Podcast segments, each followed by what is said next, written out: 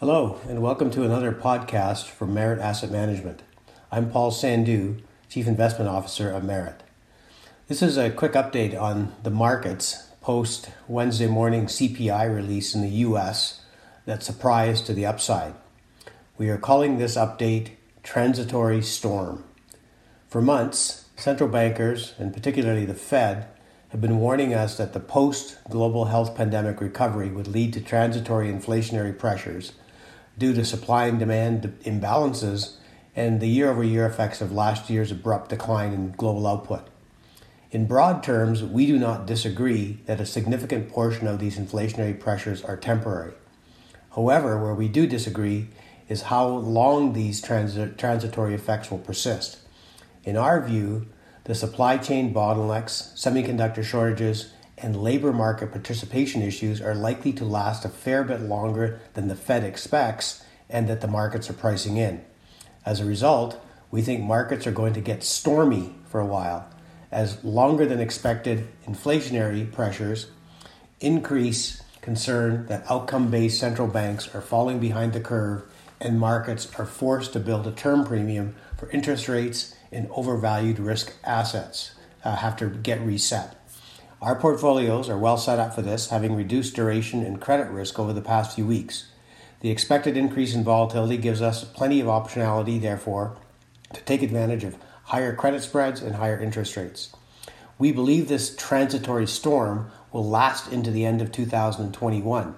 As we hit peak headline inflation over the next four months, and peak growth and liquidity into the end of the year, the economic backdrop is likely to revert to one of slowing growth, lower inflation, and lower yields. In other words, a lower volatility state. As an update, the fair value on the ten-year U S. Treasury, our fair value on the ten-year U S. Treasury has been revised from one point six percent to one point seven percent. Recall that we typically expect a twenty-five basis point trading range around this fair value. So our duration will be actively managed within this range.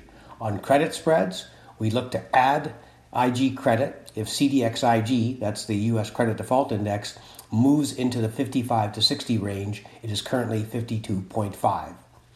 If you have any questions on what we've said in this podcast or anything else with respect to our portfolios, please reach out to our sales staff uh, or your C I or Asante wholesalers. Until next time, I wish you well, and we'll talk soon. Take care. This podcast is provided as a general source of information and should not be considered personal, legal, accounting, tax, or investment advice, or construed as an endorsement or recommendation of any entity or security discussed. Investors should seek the advice of professionals prior to implementing any changes to their investment.